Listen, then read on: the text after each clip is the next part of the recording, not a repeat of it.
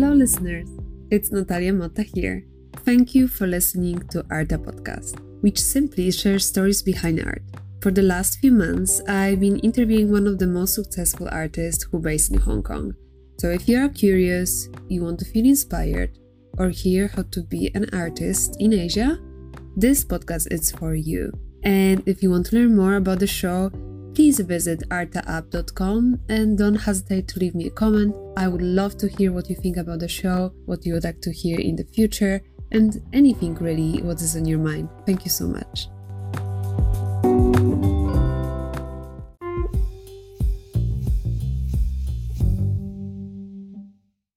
Hi everyone, welcome to episode number 7. This episode is slightly different as this time I will talk with a few very talented local artists who will take part in Affordable Art Fair 2019. For people who are not familiar with this show, Affordable Art Fair is a four day outlet for mostly emerging artists to show what they are working on and have a chance to find a new audience who will fall in love with their work. This year, you can come and see the exhibitions between 17 and 19 May in Convention Center. For me, and most precisely Arta, this is a great time to showcase the diversity in the local artist scene in Hong Kong. To be more specific, I would like to show how diverse their techniques and materials are, as well as their missions and ideas. With this in mind, I had the pleasure to chat with artists represented by the Red Chamber Gallery. Red Chamber is a gallery which puts a lot of effort and heart to promote their artists.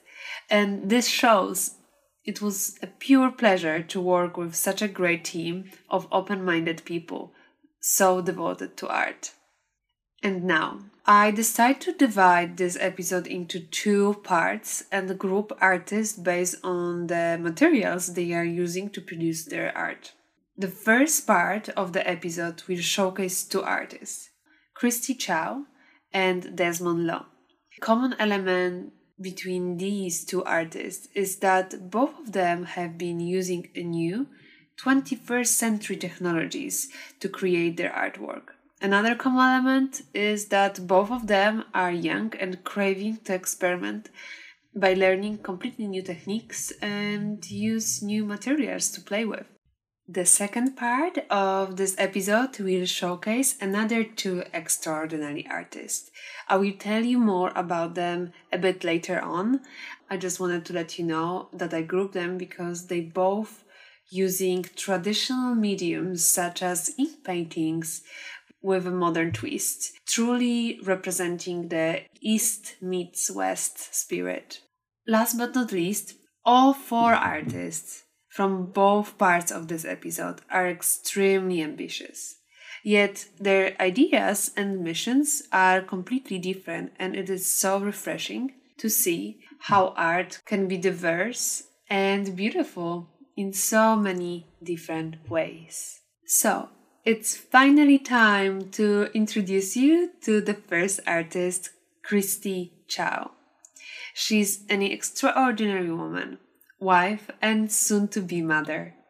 On top of that, Chow is a Hong Kong based artist who specializes in creating video installations and interactive sculptures that concern humanity, sustainability, and social justice. She received the Hong Kong Human Rights Art Prize in 2017 and has exhibited in Hong Kong, United States, Spain, and Singapore. During our chat, Christy mentioned a term, lenticular print, which is a technology mostly used for 3D displays and as printed images will give us an illusion of depth or the ability to change or move as the image is viewed from different angles. To understand more about the process and see the artworks, don't hesitate to visit Christy website. You can find the link in my show notes. And now, without further delays, join my chat with Christy.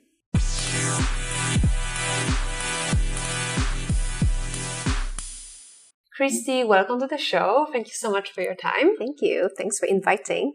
A pleasure from my side. And I had such a great time to learn about your project.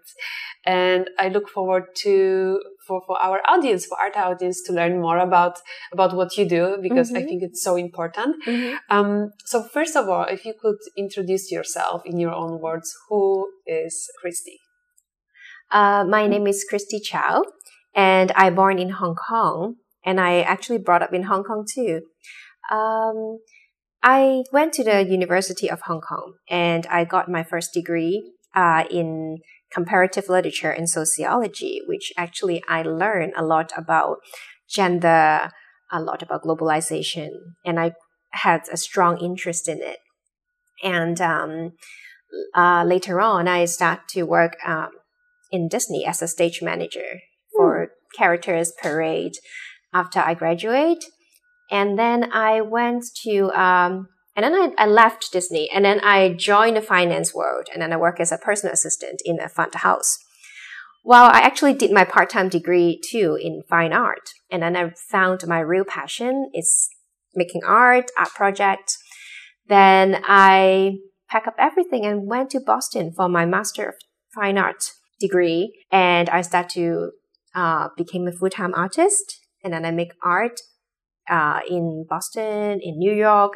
And then eventually I came back to Hong Kong and start making art here and became my career now.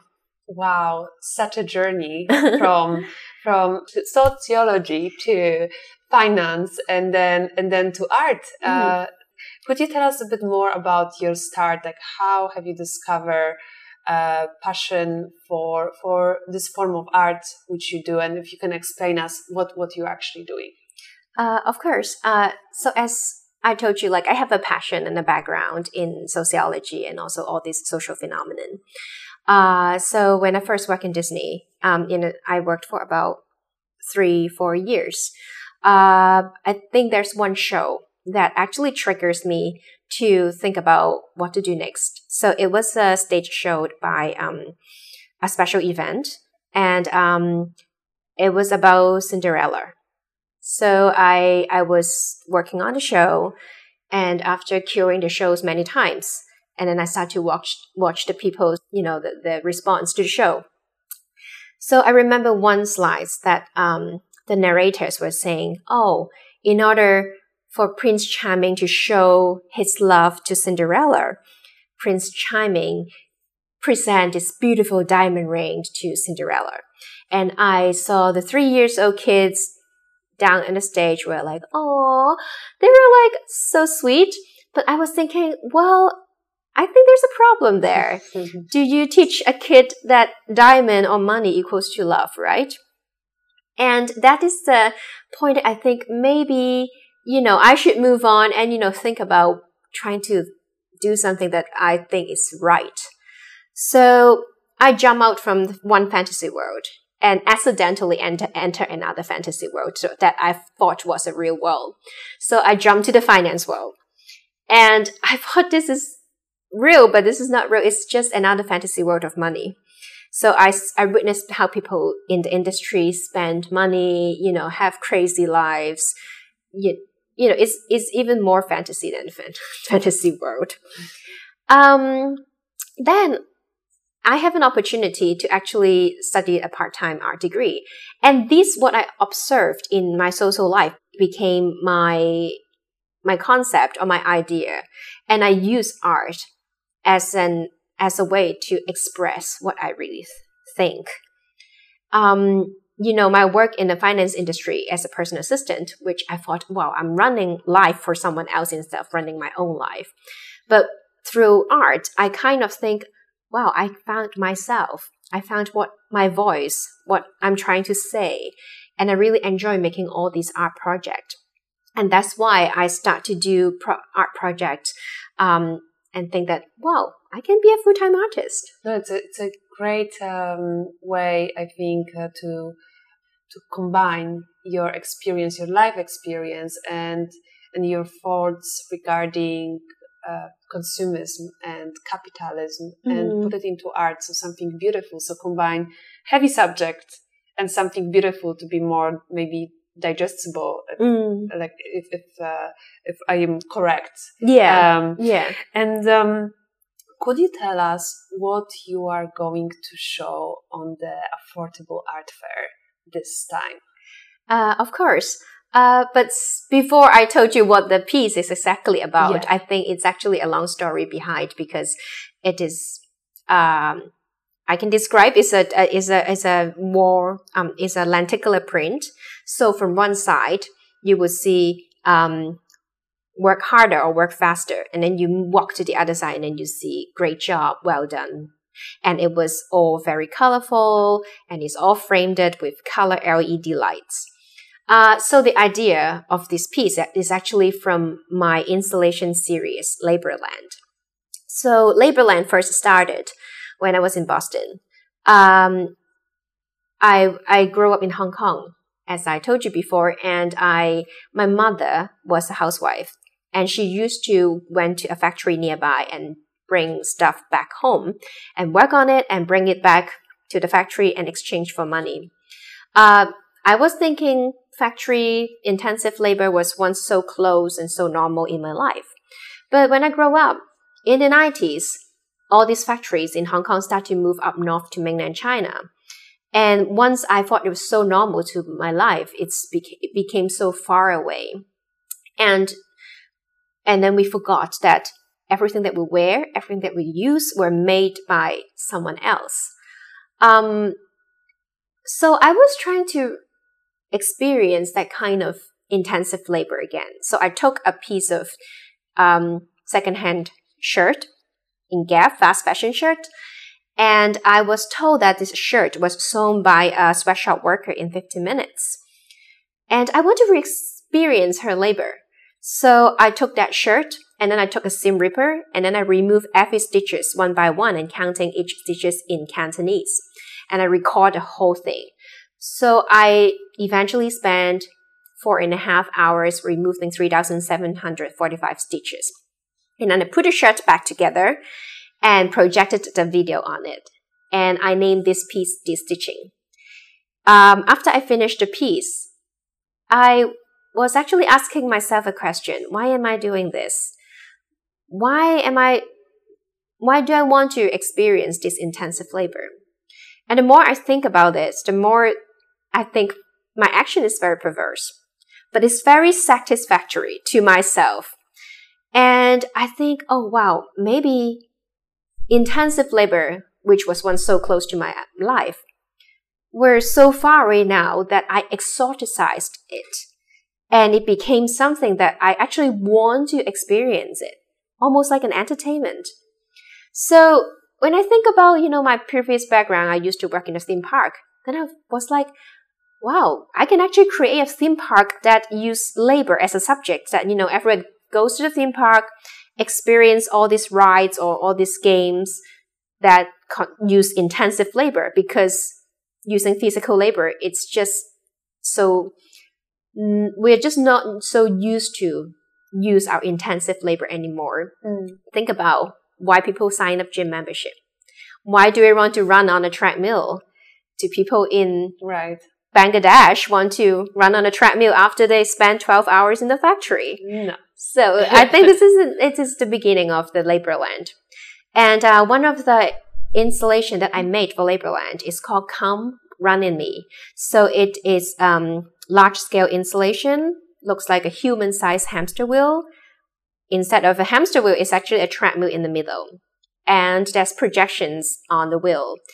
So there is voice say come, come run in me and turn me on. So when an audience were attracted to run on the treadmill, suddenly the projection is on. And he's realized that he is entering a world of a video game. So the game is about a an intensive labor subject that you know there's a lab, there's a woman using her hand to make something and um, so the faster you run, you can use your physical labor to labor someone to work for you to finish a task. Mm. So you finish the first task, the second task, the third task, and the fourth task. You just finish every task and by keep running on it. So it's an interesting game And in, in the game, sometimes it would push you and say, work faster, work faster. Sometimes it would say, oh, you're halfway done. Good job. Keep going. And with all this electronic music, these video games, and then you think, oh, I'm attracted into this. And you keep running. So when you step out, you stop. And then they would say, game over and say, do not stop and keep running. So then people were attracted. Okay, now I'm I'm game over. Now I should start the game again. Mm-hmm. So I I extract part of this installation um, because this is how I think about the world of capitalism, the metaphor of it.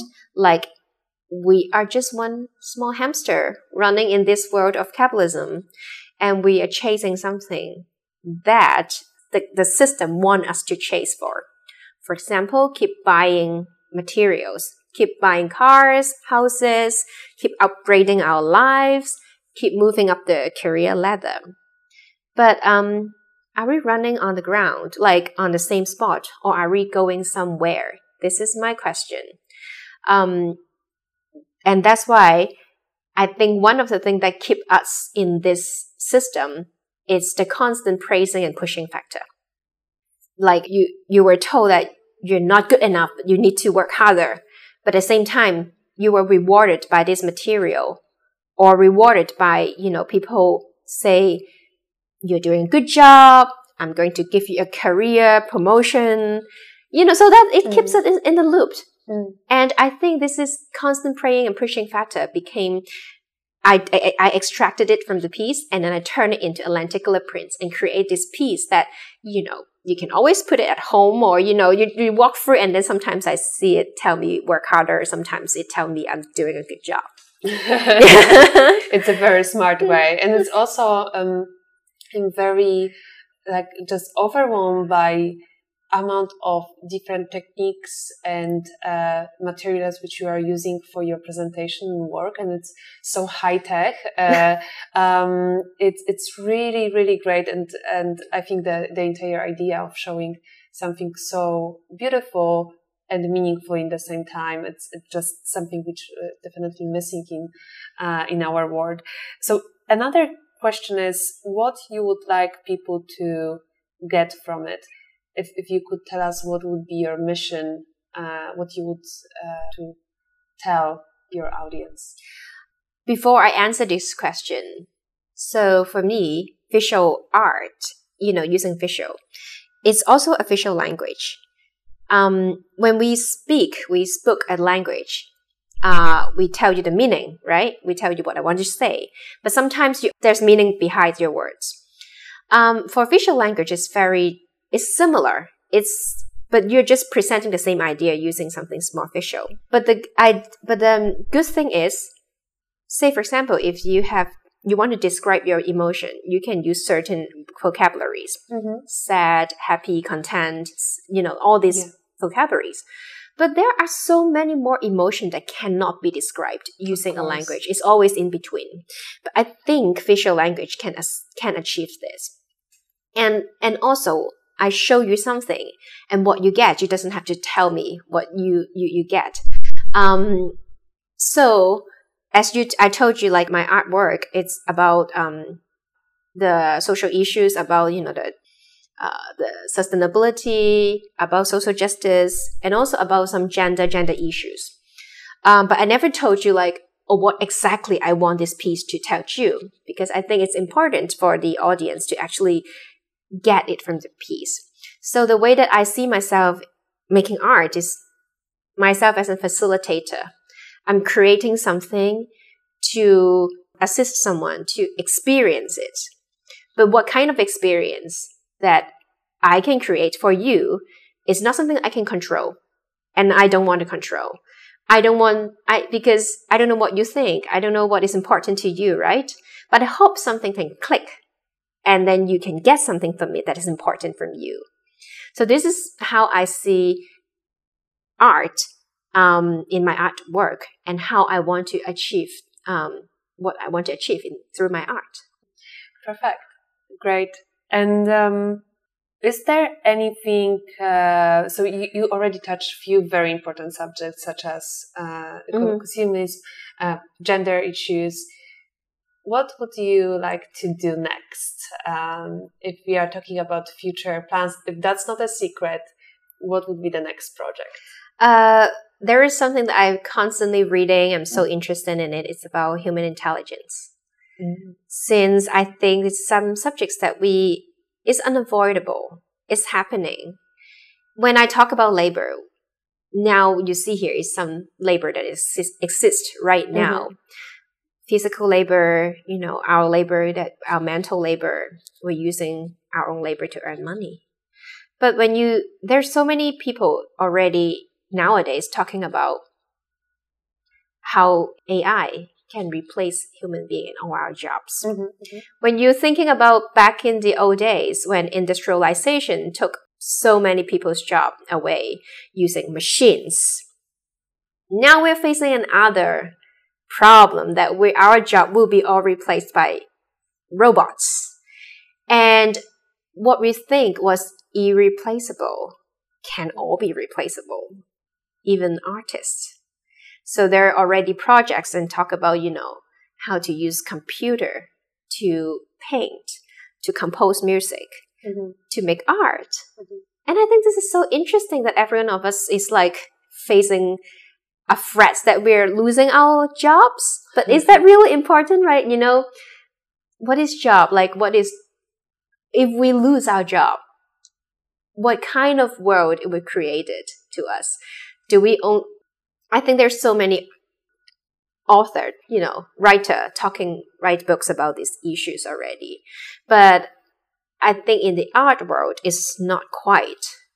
I always think artists are, you know, very forward looking, you know, they're very yeah. avant garde. Mm-hmm. And I'm actually trying to explore this subject more and to think about, you know, uh, labor, human intelligence, and also mm-hmm. the future of artists it's such an interesting subject. Um, and yeah, and we are so kind of afraid to lose our job, but it's actually so many jobs which no one wants to do, right? Mm. And we, in the same time, it's like this this fight in our our brain. Literally, it's like, oh, so I don't want to do the job, but I want to have that job because obviously we need to leave. So how to uh, how to win with the system? Like, is there any like gold um, egg where we may not need to work, but mm. at the same mm. time have money to have uh, great life and and just enjoy it, right? Yeah, so but like but also if entertainment is the only thing that we think we want in our life too, right?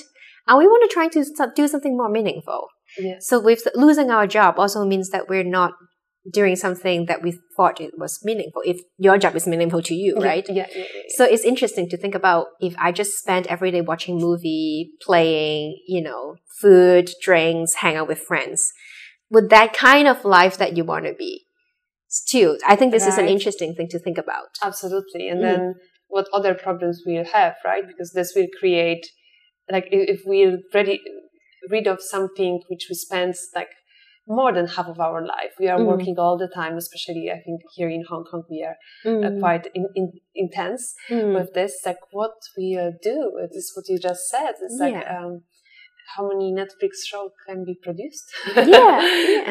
right. Um, and um, when you start to work on your project, do you have any routine uh, before you start or uh, during creating something new?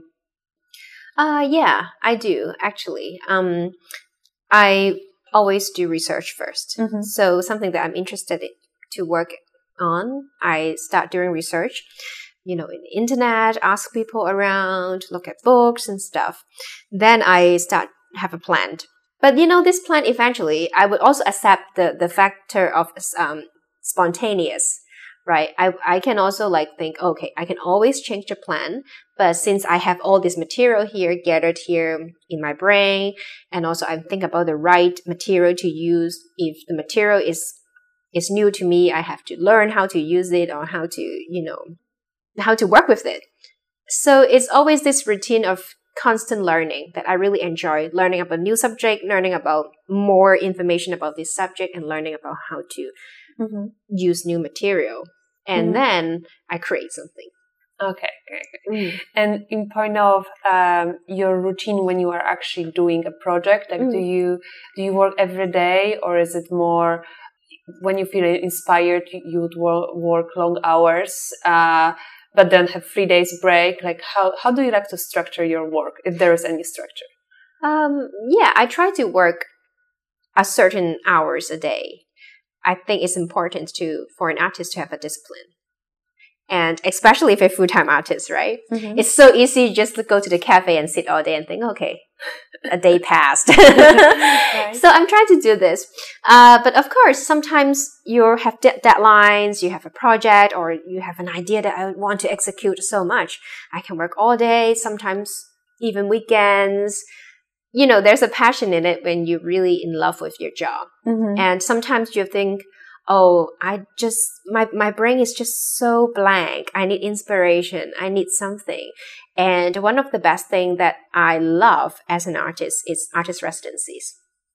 So, at, I, I try to have at least one artist residencies each year. So probably I spend a month somewhere else. Um, sometimes I go to the States, different part of the US. I go to Europe.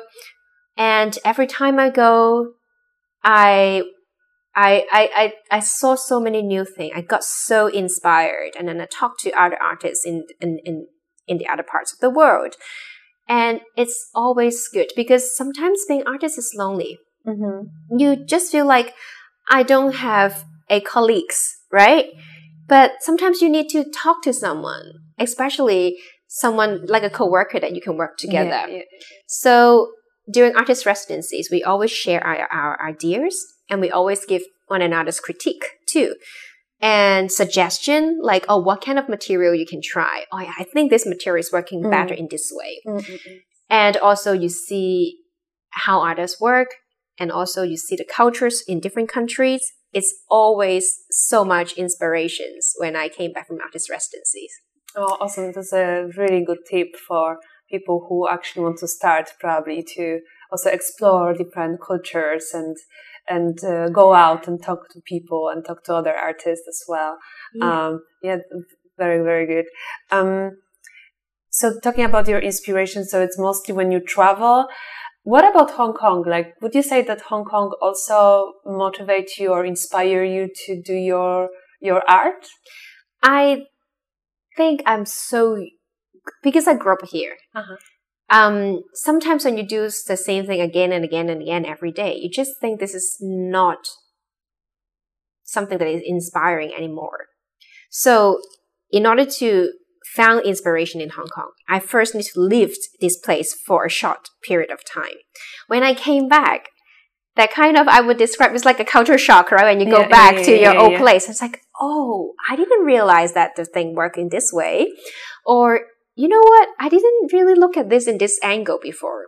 So I think Hong Kong is always inspiring. It's just my mind. Like I need to refresh my mind mm-hmm. in order to come back new, like almost like a foreigner. Yeah. And then I see the thing and then I got inspired. Mm-hmm. So I think it's, it's, Hong Kong is inspiring. It's just like I need to refresh my my brain, my yeah, mind. Yeah, yeah, yeah. yeah. Uh, great. I think um, basically that's it. What I would like to ask. Mm-hmm. Um, and I look forward to see you next week on the Affordable Art Fair. Yeah.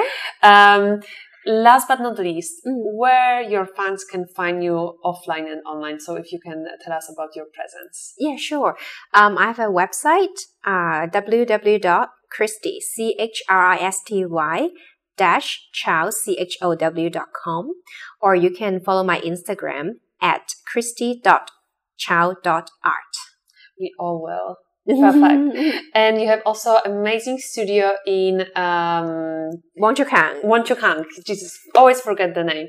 Um, and it's really really cool. It's a it's a quite kind of interesting building as well because it's uh, it was old industrial building and now mm. it's uh, mm. uh, it's it's it's modern mm. but still industrial feel like uh, mm. building and uh, and you mentioned that you are one of the finalists of uh, of foundation who it's kind of uh, sponsoring uh, partly the space which you are in, right? Yeah, yeah, the, the Art Development Council. Yes. Yeah, they, they are helping artists. Um, there are multiple programs now here in Hong Kong. Some artist space here in Wong Chuk There's two in Kwun Tong, and there's another one coming up in Tai Po. So um, yeah, artist is lucky right now. yes, yes, and it's it's we are so uh, happy to, to have this uh, foundations and organization which which mm. want to support uh, mm. art. Great, thank you so much for your time. Thank you, Natalie, for your interview. thank you. Hope you enjoyed Christy's story. And now I would like to introduce to you our second guest, Desmond Law. Desmond is a multimedia artist who worked as a motion graphic designer and visual effect artist. He is currently the creative director of MMM Studio, which specializes in content creation and branding for DJs and music artists. Inspired by the cyberpunk aesthetic of movies such as Blade Runner or Akira, Desmond Law's creations shows Hong Kong that is at the same time familiar yet distant. If you are not familiar with the term cyberpunk, it is a type of science fiction in a futuristic setting that tends to focus on a combination of low life and high tech featuring advanced technological and scientific achievements, such as artificial intelligence, with a degree of breakdown or radical change in the social order. Law brings together a number of CGI renders, images produced entirely by the power of new technology, yet the images are so real you may think it is a photography from the future. I talked with Desmond about what he tries to preserve with his artworks and what are the challenges he faced with the new social media as a young artist. We will also talk about black and white photography, which Desmond recently rediscovered and brought back to his daily life. I really enjoy our talk, so without further delays, enjoy my conversation with Desmond Law.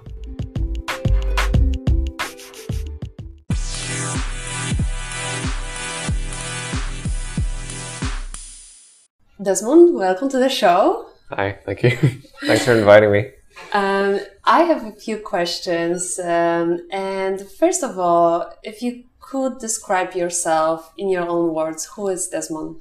So, um, hi everybody. I'm I'm Desmond. Uh, I'm currently the creative director of MMM Studio. Uh, we specialize in content creation such as music videos, visuals for DJs and artists. Um, I myself used to be a motion graphics designer, and I do a lot of uh, animation or 2D uh, motion graphics. Um, and on the side, I also take photos and I make uh, renders, like CGI renders. Mm-hmm, mm-hmm. Yeah. And uh, could you tell us a bit more about your background? Are you from Hong Kong? Um, I was born in the United States, um, and then I came back. I grew up here. Um, I studied here until year nine, uh, and then I went over to the UK. I went to boarding school, and then from there I went to uni and did um, animation. And then in 2012, I came back and did my master's here in Hong Kong at the City University uh, in creative media. Oh. And yeah, afterwards, got my first job, uh, work as an animator, and then switched jobs, and then started working in visual effects for movie post production. Mm-hmm. And after that, uh, became a motion graphics designer for a creative agency called The Collective. Mm-hmm, yeah. mm-hmm, mm-hmm. Awesome. And talking about your work with graphic design and also with uh, street photography, so could you tell us more about your style? Sure. Um, so both of these, like photography and these renders that I make, they're both uh, just they start off as hobbies. So, but since like in the Affordable Art Fair, we're showcasing um, my renders, so I'll talk more about that. Um, for for the renders they're actually all computer generated, so nothing you see in them are photographic or uh, 2D. So what I mean by that, they're all made in a computer in an animation software called Cinema 4D. And the reason why they look so real is because of uh, the render engine that I use called Octane Render.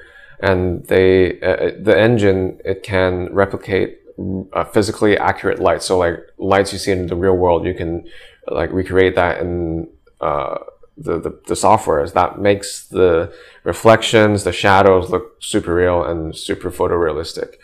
Um, so the reason why I started doing these like renders, I should I used to do them every day for like a year. So what started what made me start it was because I wanted to get better at the animation software that I was using because I was using it for work, so I kind of have to get better at it. Um, and I was also inspired by um, this guy called Mike Winkelmann. He's uh, he's known by his uh, artist name Beeple on Instagram, and he was like I would say he's like the godfather of everyday renders, and he did one for twelve years nonstop and hasn't missed a day. So that was more like an inspiration for me. Uh, so that's how I got started doing it every day, and I did it for about like a year or so, and obviously I, I missed a couple days. I couldn't do it every day. Um, so that was like my personal project, and these are where my renders came from. But sort of to backtrack, um, I used bef- before all the renders and everything. I used to do a lot of photography, um, like shooting street. Um, there was a time where I used to like I was dumb and I, I, I shoot a lot of pictures on rooftops, like like mm-hmm. daredevil stuff, and uh, so. But now I'm because I have having done the renders, um, and you know I've been there, done that, and I see it like sort of because the programs are quite accessible, so I see more and more people doing it. So for me, like it kind of got saturated at a point, and I kind of got a little bit bored about it. So now I'm focusing back more on street photography, uh, trying to work on my composition uh, and like lighting. Uh, in terms of trying to make things look more cinematic, like mm. I think that's more where I'm gearing towards. Um, mm. But I'm again because I can I can do like a bunch of different things, so I'm leaving my I wouldn't limit myself in doing one particular thing. Mm-hmm. I'm sort of leaving my uh, options open. Mm-hmm. Um, and Absolutely. yeah, and I don't think like anyone needs to like be like just because they can do something doesn't mean they have to like just do one thing. Like Absolutely. I mean, because I, I easily so. Yeah like for me, I need like multiple outlets. Absolutely, yeah. absolutely. Uh, and you are great at everything what you touch. I have to say. And uh, just to add uh, to your point, I actually thought that your renders are, are pictures, and it it was such a surprise that that you just created this from the simple one pixel, one yeah. you know vector line. So it's it's just incredible uh, how you can work with technology as well this what you mentioned, like the pictures which you do, um, you can see straight away that you have this talent and eye to what to capture. And therefore, I, my next question would be, what do you like to capture actually the most, and what is the mission of uh, when when you are doing street mm. photography or renders? What what do you like to show? Um, I used to be very very like picky in, in terms of what I shoot. Like there was a time where I would only shoot like, uh, oh, there was a time where I would shoot a lot of like popular spots. I think everyone like, like in Hong Kong especially, there's a lot of iconic spots that people yeah. would shoot. But then after a while, they got kind of cliche and they got kind of like boring because everyone was shooting them. Mm-hmm. And for me, that was not challenging at all. Like, I mean, it's okay to start somewhere, but then like if that's all you know and you like retracing your own footsteps, then then you're not like you're not growing. You're not like learning anything new. So for me now, um, in terms of subject, because I mean, I, I used to shoot a lot of neon signs too because I, I love neon signs and because they're being taken down really fast and I want to like sort of preserve them, but they're getting taken down faster than I can shoot them. So that's also like kind of leads into where my render comes in. But in terms of just photography, like now what I shoot, the like the subjects, they can be anything. Normally, I like to include people in them because I feel like um, they just feel kind of naked without people. Hmm. Whether they're like close up, like faces, or like silhouettes in, in the frame, like serve as like a subject. Uh, I always like to shoot people. Like if I have like a shot that's interesting, I always wait for someone to walk past and like just to capture it because it gives like uh like the scale, like the mm-hmm. idea of scale in, in, mm-hmm. in, in the photo, and that sort of translates over to like my renders. Like so you always see like a little person in there. Like some people are like, oh, who's that? Like what is he doing? Like is that you? So sometimes like uh like people read like really deep into my renders and they think oh like it, it, it mm-hmm. represents like loneliness or whatever and i'm like no it's just the guy's just there for scale you know how big and small everything is rela- in relation to the person so it's like you know Oh, so you don't do poetry out of your renders? Ah.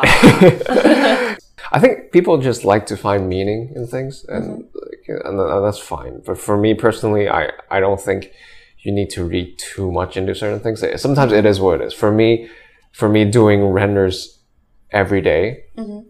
it's hard to have like a super deep meaning. Like obviously some of mm-hmm. them I have something I want to say, but some of them are, are, are just a guy looking at things. Like there's nothing crazy behind idea. I think my philosophy is like if something looks nice and it's like aesthetically aesthetically pleasing, then sometimes that's okay. I mean human beings like to look at nice things and not everything has to be super deep with like life like like changing revelations and you know all that.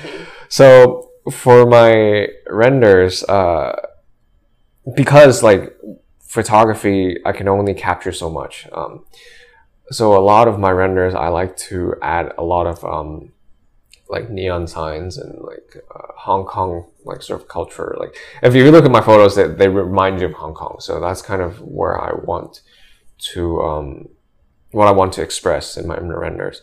And I'm very influenced by like cyberpunk like works like Blade Runner, like uh, Ghost in the Shell. So that also like added to the sort of general aesthetic. Um, because I try to shoot cyberpunk as well.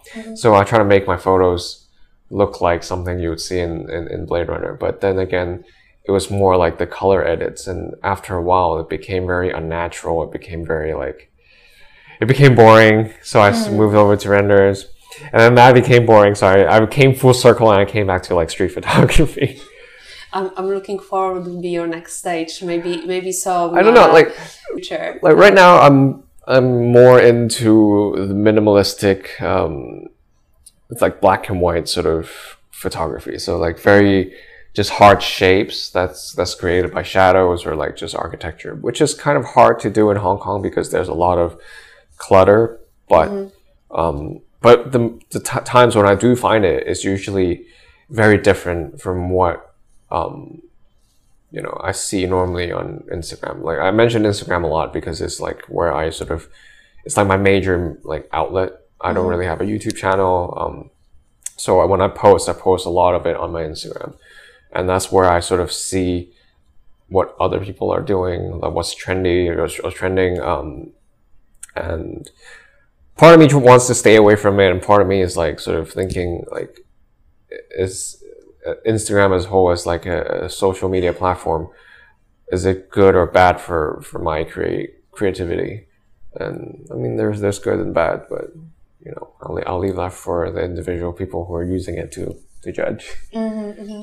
So you mentioned, uh, could you could you explain us a bit more because we talked about this before the interview. Mm. Why do you think that Instagram it's a bit stop you from discovering or Yeah. exploring new techniques? So there's a couple things with Instagram. Um, it's the way you interact with the platform. Uh, obviously, everything is run run by like an algorithm, so it learns your behavior.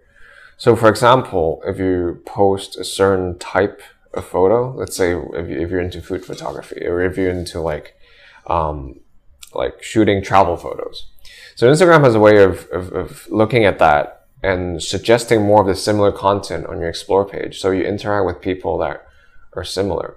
And the more you post something, the more it encourages you to post something. So let's say, uh, me, for example, I used to post a lot of my renders on, on Instagram like every day. And they're all very vibrant in color. They have like neon signs and all that stuff. So I know those will do well when I post them. Like the engagement is usually really good. And what I mean is like usually people will say there there used to be a rule of thumb. I don't know how true it is. Like your average engagement should be like your like count. That's what they say. it's like 10% of your follow count. That, that's like the, the, the quote unquote normal. Someone is doing really well, it could be triple that. It could be like quadruple that. Um, sometimes like you know it when it's blowing up. So for as an artist, that's like the, the validation or the recognition is like cool, like people are liking my stuff, so you feel this high, right? So you're more inclined to make something that's a similar style to sort of keep going, keep riding that. And that's nothing wrong with that because like everybody like likes some sort of validation. There's nothing, there's nothing wrong with that. Especially with artists, you want people to like your work. That's where the sort of slippery slope comes in. That's where it gets dangerous because like you get funneled into doing the same thing. And when you do something else, let's say for me, when I switch over to posting back black and white photos, the engagement drops. Now I only get like one percent of my like follower like liking my stuff. Mm-hmm. Like, but does that mean the work is bad? No, it just means like Instagram's telling you, hey, people, like this is very different from what you normally post or like. Yeah. So it's trying to get you. It's, it's not showing that to people because they don't. It doesn't think that people want to see this kind of thing. Yeah. So what it's trying to do is like sort of getting you to post, you know, Yeah. what you what you're good at.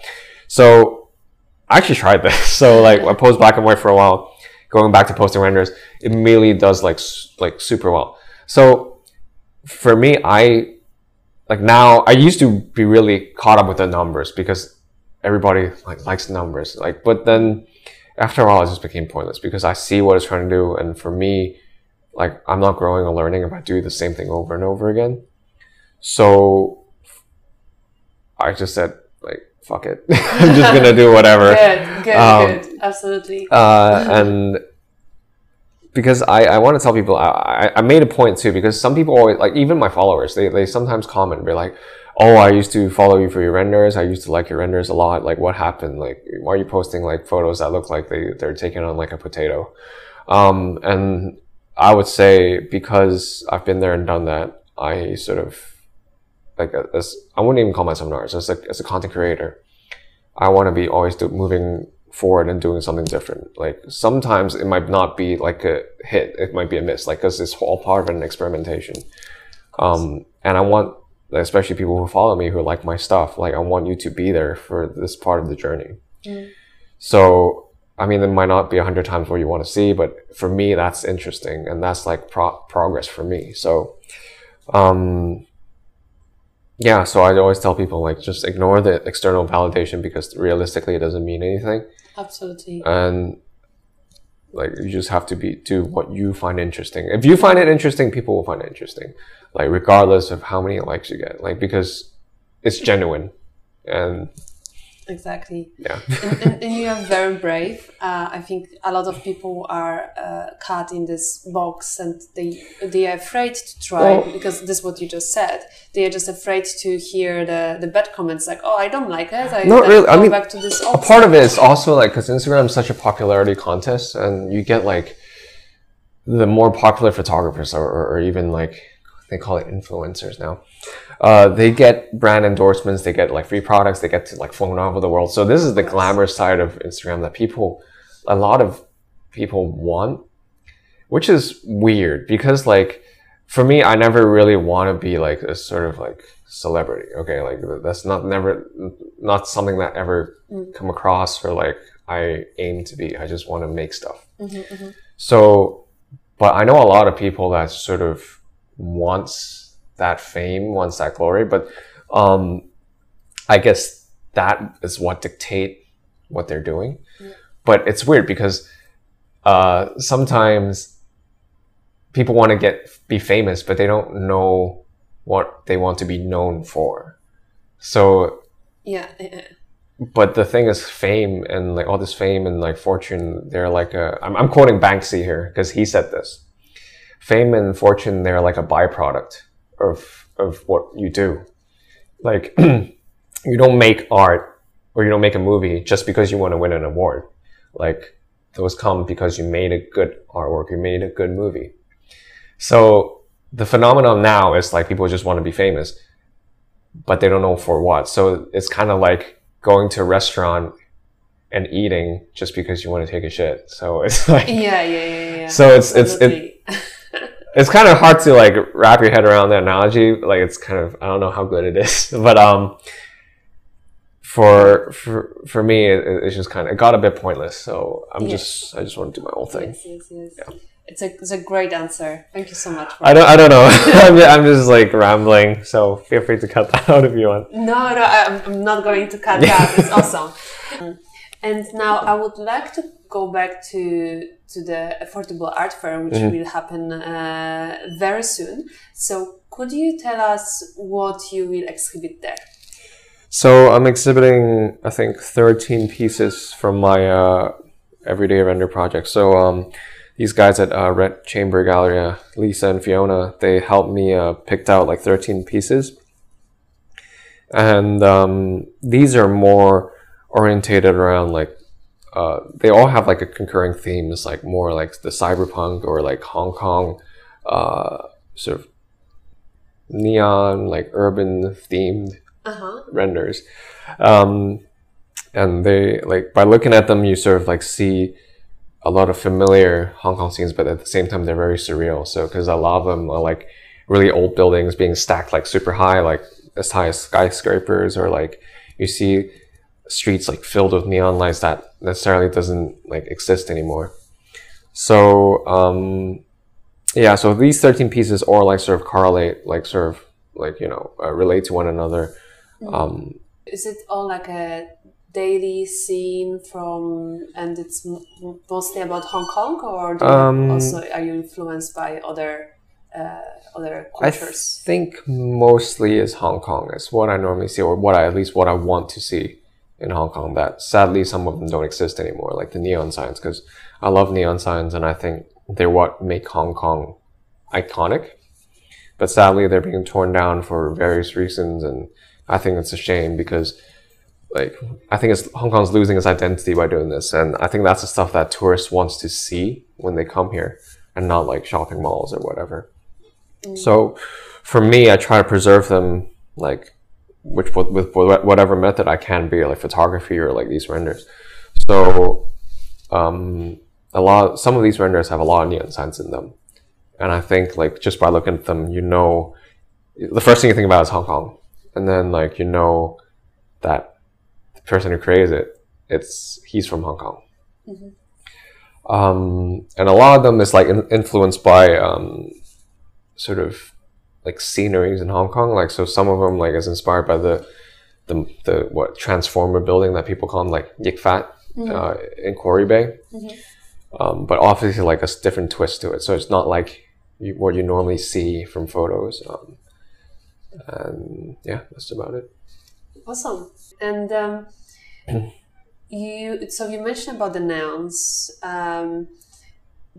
Would you say that it's your favorite piece which you would like to show, or would you like to talk about any other piece which is very close to your heart?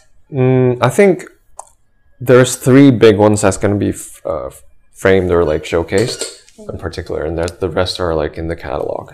So the one in particular, like very much is called compression. It's the one where the little guy, that's the little guy down there, and there's like a lot of neon lights. Um, and that one's like my favorite one. That's also the one that sort of um, did the best on Instagram, and it actually sparked a lot of controversy on, on Instagram. Like there are these um, photographers like because it got like this is a thing on Instagram that your if your, your photo is people like your photo they, they feature it they have there's these feature pages that like would feature your your, your work and um, I think one particular page who focuses mostly on photography they featured uh, this particular piece and a lot of photographers like street I think they're mainly street photographers they, they saw it and they were like oh like this is a disgrace to photography. Like this guy, he can just make it in his own home. He doesn't even have to go out and like take real photos. And I'm like, but I do take real photos.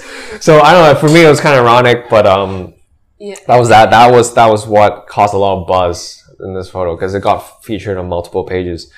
And then um, I don't know. I started getting like messages and stuff like that. People keep saying, "Oh, it's fake," and I was like, "I know it's fake." It's ugh. so anyway.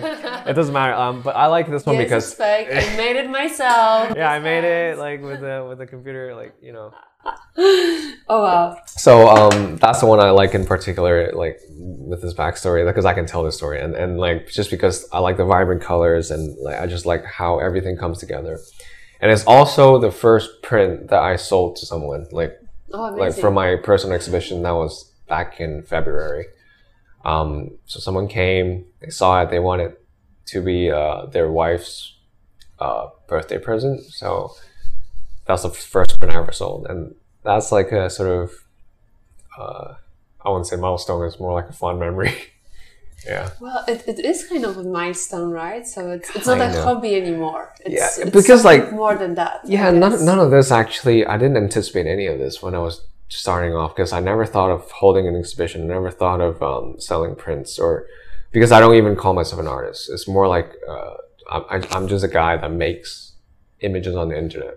and it's not like, you know, um, and it's sort of one thing led to another and here, like, this is where I am. And all this was kind of like an experience and that I did not expect, and it's just been crazy. And um, I don't know where it's gonna lead, um, but whatever, wherever it is, um, I'm very grateful for all the opportunities I, I have so far, and you know, it's uh, it's been great.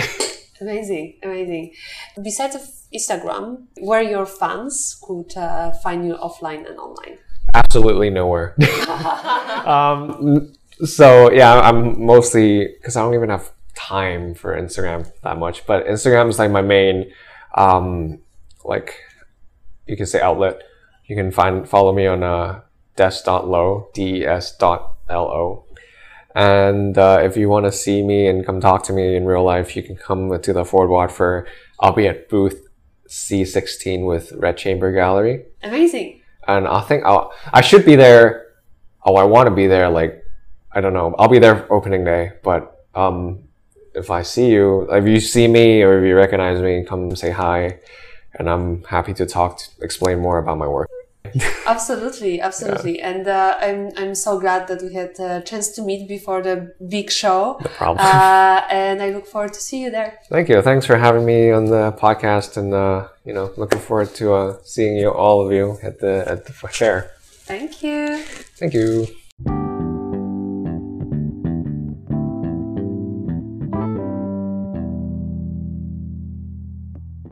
Thank you for listening to Christy and Desmond in this part of this episode.